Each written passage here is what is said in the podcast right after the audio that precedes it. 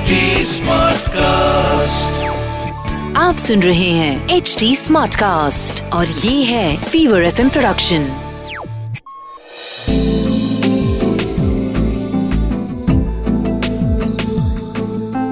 एक अधूरी कहानी। एक अधूरी कहानी कहानी वाला देव के साथ। चारों ओर पुलिस के कुत्ते घूम रहे थे। पुलिस वाले अपने वॉकी टॉकी पे बातें कर रहे थे। और पूरा मोहल्ला डरा हुआ था क्योंकि आज पहली बार इस मोहल्ले में गोली चली थी। एक चीख गूंजी थी और एक लाश मिली थी।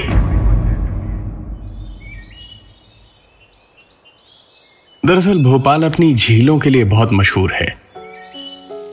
यहाँ का खाना भी बहुत ही अलग नवाबी जायका रखता है, लेकिन इसकी कीमत या तो भोपाल छोड़ने वाले भोपाली समझते हैं, या फिर घूमने आए टूरिस्ट। यह किस्सा शुरू हुआ था चार दिन पहले, यानी 16 मार्च उन्नीस सौ तिरासी को। पंकज और विद्या कई सालों बाद भोपाल लौटे थे। स्कूल में दोनों साथ पढ़ते थे। फिर आगे की पढ़ाई करने दोनों शहर छोड़ के गए, और फिर दोनों की बंबई में नौकरी लगी। दोनों ही बंबई में नौकरी कर रहे थे जब एक दिन अचानक दोनों की मुलाकात हुई और पुरानी दोस्ती में अचानक प्यार का तड़का लगा। और दोनों ने घर वालों को बताया तो घर वाले भी खुशी हुए। भोपाल में शादी होने के बाद आज पाँच साल बाद दोनों वापस आए थे। लेकिन इसलिए क्योंकि विद्या के पिताजी का देहांत हो गया था। विद्या माँ बाप की इकलौती लाडली थी और विद्या के पिता भोपाल के सबसे बड़े बिजनेसमैन तो नहीं थे, लेकिन हाँ पाँच सबसे बड़े बिजनेसमैन में से एक ज़रूर थे। पंकज ने विद्या को उसकी माँ के पास छोड़ा और अपने माता पिता से मिलने अपने घर चला गया। वहाँ उसने अपना सामान वगैरह रखा और नहा धो के वापस अपने माता पिता को लेकर और कुछ खाने का सामान लेके विद्या के घर पहुँचा। मातम का माहौल था। किसी तरह रोती बिलखती माँ को समझा बुझा के विद्या ने थोड़ा बहुत खिला के सुलाया और फिर बंगले की बड़ी सी बालकनी में पंकज के साथ जाके बैठी। आँखों में आँसू लिए, पंकज को बताने लगी। पापा बचपन में जैसे मुझे प्यार करते थे ना, बड़े होने के बाद भी वैसे ही करते थे। याद है, जब हम लोग टेंथ में थे और मैं अपने बर्थडे पर स्कूल नहीं आई थी, क्योंकि पापा मेरे लिए जो ड्रेस लाए थे, उसके हिसाब से मुझे टेंथ में नहीं होना चाहिए था। बल्कि टेंथ क्लास का लड़का होना चाहिए था। विद्या ये कहते कहते रो पड़ी। पंकज ने उसे किसी तरह शांत कराया और फिर बोला अब एक काम करते हैं। यहाँ का सब काम खत्म होने पे माँ को अपने साथ कुछ दिन के लिए बम्बई ले चलते हैं। उन्हें यहाँ अकेलापन नहीं होगा। पंकज की बात बिल्कुल सही ही थी। विद्या भी यही सोच रही थी। तो दोनों में रजामंदी हो गई कि पंद्रह दिन बाद विद्या की माँ को लेकर दोनों बंबई लौटेंगे। दिन गुजरा, रात को सब सोए और सवेरे सबकी आँख एक साथ खुली एक जोरदार दरवाज़ा खटखटाने की आवाज़ से। सबसे पहले पंकज ही उठ के दरवाज़ा खोलने गया। सुबह के साढ़े छह बज रहे थे। शायद रसोई में काम करने वाली शांता होगी। सात बजे तक बाकी सभी नौकर भी आ ही जाते थे। लेकिन दरवाज़ा खोलने पे पंकज थोड़ा सा चौंका। क्योंकि दरवाजे पे शांता नहीं थी, एक लड़का था। थोड़े पुराने या शायद मैले ज़्यादा कपड़े थे। दाढ़ी हल्की बढ़ी हुई थी। देख के लग रहा था जैसे कम से कम दो तीन दिन से खाना नहीं खाया होगा। और पंकज उससे कुछ कहता या पूछता, इससे पहले ही वो लड़का दरवाजे पे ही कुछ बड़बड़ाता हुआ बेहोश हो गया। पंकज ने उसकी बात सुनने के लिए उसे झंझोड़ा तो उसने साफ़ साफ़ उस लड़के को कहते हुए सुना। वो मेरे पापा थे। मुझे मुझे छोटी माँ से मिलना है। पापा, छोटी माँ। और इतना कह के वो लड़का पूरी तरह बेहोश हो गया। दो तीन घंटों के बाद उस लड़के को होश आया तो उसने देखा उसे एक पलंग पर लेटाया हुआ था। आसपास पंकज, विद्या और विद्या की माँ थे, जिनकी आँखों में गुस्से और दुख को एक साथ देख पा रहा था वो लड़का। कमज़ोर सी आवाज़ में बोला पानी मिलेगा थोड़ा। पंकज ने पास की टेबल पर रखा पानी का ग्लास उसे दिया। लड़के ने धीमे धीमे पानी पिया और बोला, मेरा नाम विनीत है, छोटी माँ। मैं जानता हूँ मुझे यहाँ नहीं आना चाहिए था, लेकिन मेरी माँ के गुजर जाने के बाद पापा ने जितना हो सका मुझे किसी चीज़ की कमी नहीं होने दी। मैं यहाँ ज़मीन, जायदाद या पैशन के लिए नहीं आया हूँ।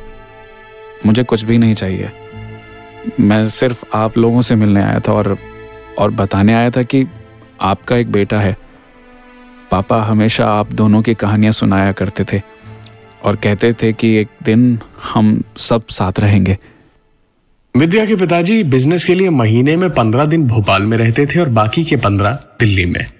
विद्या और उसकी माँ भी कई बार दिल्ली गए थे, पर विनीत को कभी नहीं देखा था। उससे पूछने पे विनीत ने आगे बताया कि वो दिल्ली में कभी था ही नहीं। पहले नैनीताल के बोर्डिंग स्कूल में था और फिर स्कॉलरशिप पे लंदन में पढ़ाई कर रहा था और आज वहीं सेटल्ड है और यहाँ सिर्फ़ अपनी छोटी माँ से मिलने आया था। और हो सके तो उन्हें अपने साथ लंदन ले जाने आया था।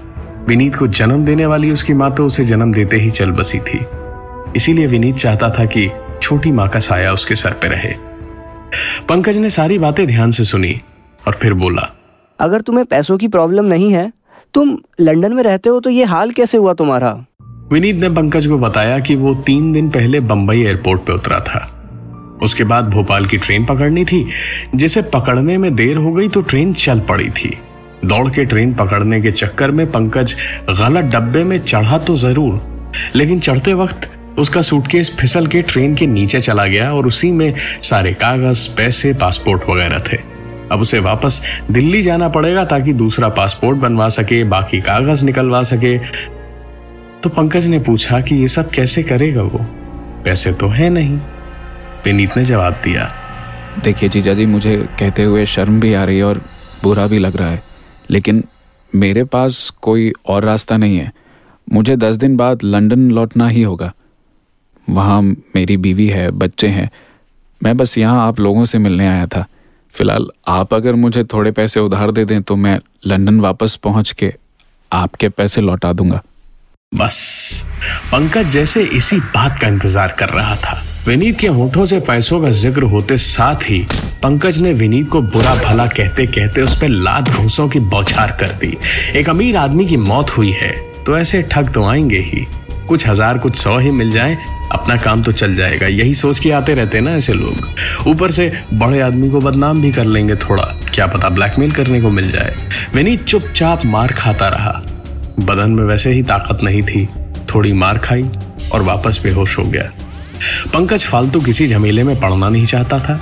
ऐसे ठग अपना झूठ पकड़ा जाए तो दोबारा नहीं आते। और ऊपर से अगर यही कहानी उसने पुलिस को भी बताई तो बदनामी होगी। इसीलिए पुलिस को खबर ना करके बेहोश विनीत को एक नौकर के साथ मिलकर गाड़ी में रखा और सरकारी हॉस्पिटल में छोड़ के आ गया और फिर वापस दूसरे घर के कामों में लग गया। कुछ ही दिन बचे थे श्राद्ध के काम में। तैयारियाँ काफ़ी बाकी थी। रात तक पंकज ने सारे काम भी निपटा लिए, पर बहुत थका हुआ था। सोचा, एक ड्रिंक लेके सो जाता हूँ। विद्या अपनी माँ के पास ही सोएगी तो किसी को बुरा लगने का सवाल भी नहीं था। पंकज ने दो ही घूट मारे होंगे कि विद्या की चीख गूंजी पंकज एक छलांग मार के पलंग से उतरा और ससुर जी की दीवार पर टंगी दोनाली बंदूक उठाई और दौड़ पड़ा नीचे जहाँ से चीख सुनाई दी थी। और वहाँ पहुँच के देखा तो पंकज के हाथ पाँव ठंडे पड़ गए। उसने देखा वही लड़का विनीत। विद्या से कुछ कहने की कोशिश कर रहा था बार बार उसका हाथ पकड़ने की कोशिश कर रहा था और विद्या सुनना नहीं चाह रही थी, पीछे हट रही थी, पर यह विनीत मानने को तैयार नहीं था। रात का वक्त था, पता नहीं क्या चल रहा था। पंकज ने आओ देखा ना ताओ बंदूक तानी और गोली चला दी। गोली सीधे विनीत के सीने पे लगी और बस कुछ ही देर में उसके तड़पते शरीर को मुक्ति मिल गई। खबर करने पे पुलिस आई तो पंकज विद्या और उसकी माँ ने सब कुछ बताया। पुलिस ने डॉग स्क्वाड बुलवाया कि कहीं कुछ चोरी तो नहीं हुआ, या उसके साथ कोई और तो नहीं था जो छुपा हुआ हो कहीं आसपास। लेकिन सब ठीक था। ना ही कुछ चोरी हुआ था और ना ही आसपास कोई और था। केस वेस जो होगा देखा जाएगा। रात बहुत हो चुकी थी लेकिन नींद किसी की आँखों में नहीं थी। सवेरे सवेरे उजाला होते ही सबकी आँख लगी तो फ़ोन बजा। कच्ची नींद से उठ के आँखें मसलती हुई विद्या उठी और फ़ोन उठाया तो दूसरी ओर से कड़क आवाज़ गूंजी। मिस्टर विनीत से बात हो सकती है क्या? विद्या को लगा ये कोई नया नाटक है तो रात के हादसे के बारे में कुछ ना बोल के बस इतना पूछा। आप कौन? उस आवाज़ ने आगे कहा मैं दादर थाने से बोल रहा हूँ इंस्पेक्टर कदम। एक्चुअली यहाँ दादर से ट्रेन पकड़ते हुए मिस्टर विनीत का सूटकेस ट्रेन के नीचे चला गया था। आरपीएफ वालों ने उसे उठा के हमें दिया तो पता चला कि वो लंदन से आए हैं और सिर्फ़ यही एक फ़ोन नंबर था भोपाल का। तो जरा उनसे बात करवा दीजिए। उनका सामान पैसे पासपोर्ट वगैरह सब कुछ इसी में वैसे का वैसा ही है। वो आके एक बार देख लें तो हमारा भी काम खत्म हो। पूरी कहानी सुन के विद्या को सब कुछ एक झटके में समझ में आया। अपनी आँख के कोने से छलकते एक आँसू को पोंछते हुए बस तीन शब्द कह पाई। सॉरी रॉन्ग नंबर और विद्या ने फ़ोन रख दिया।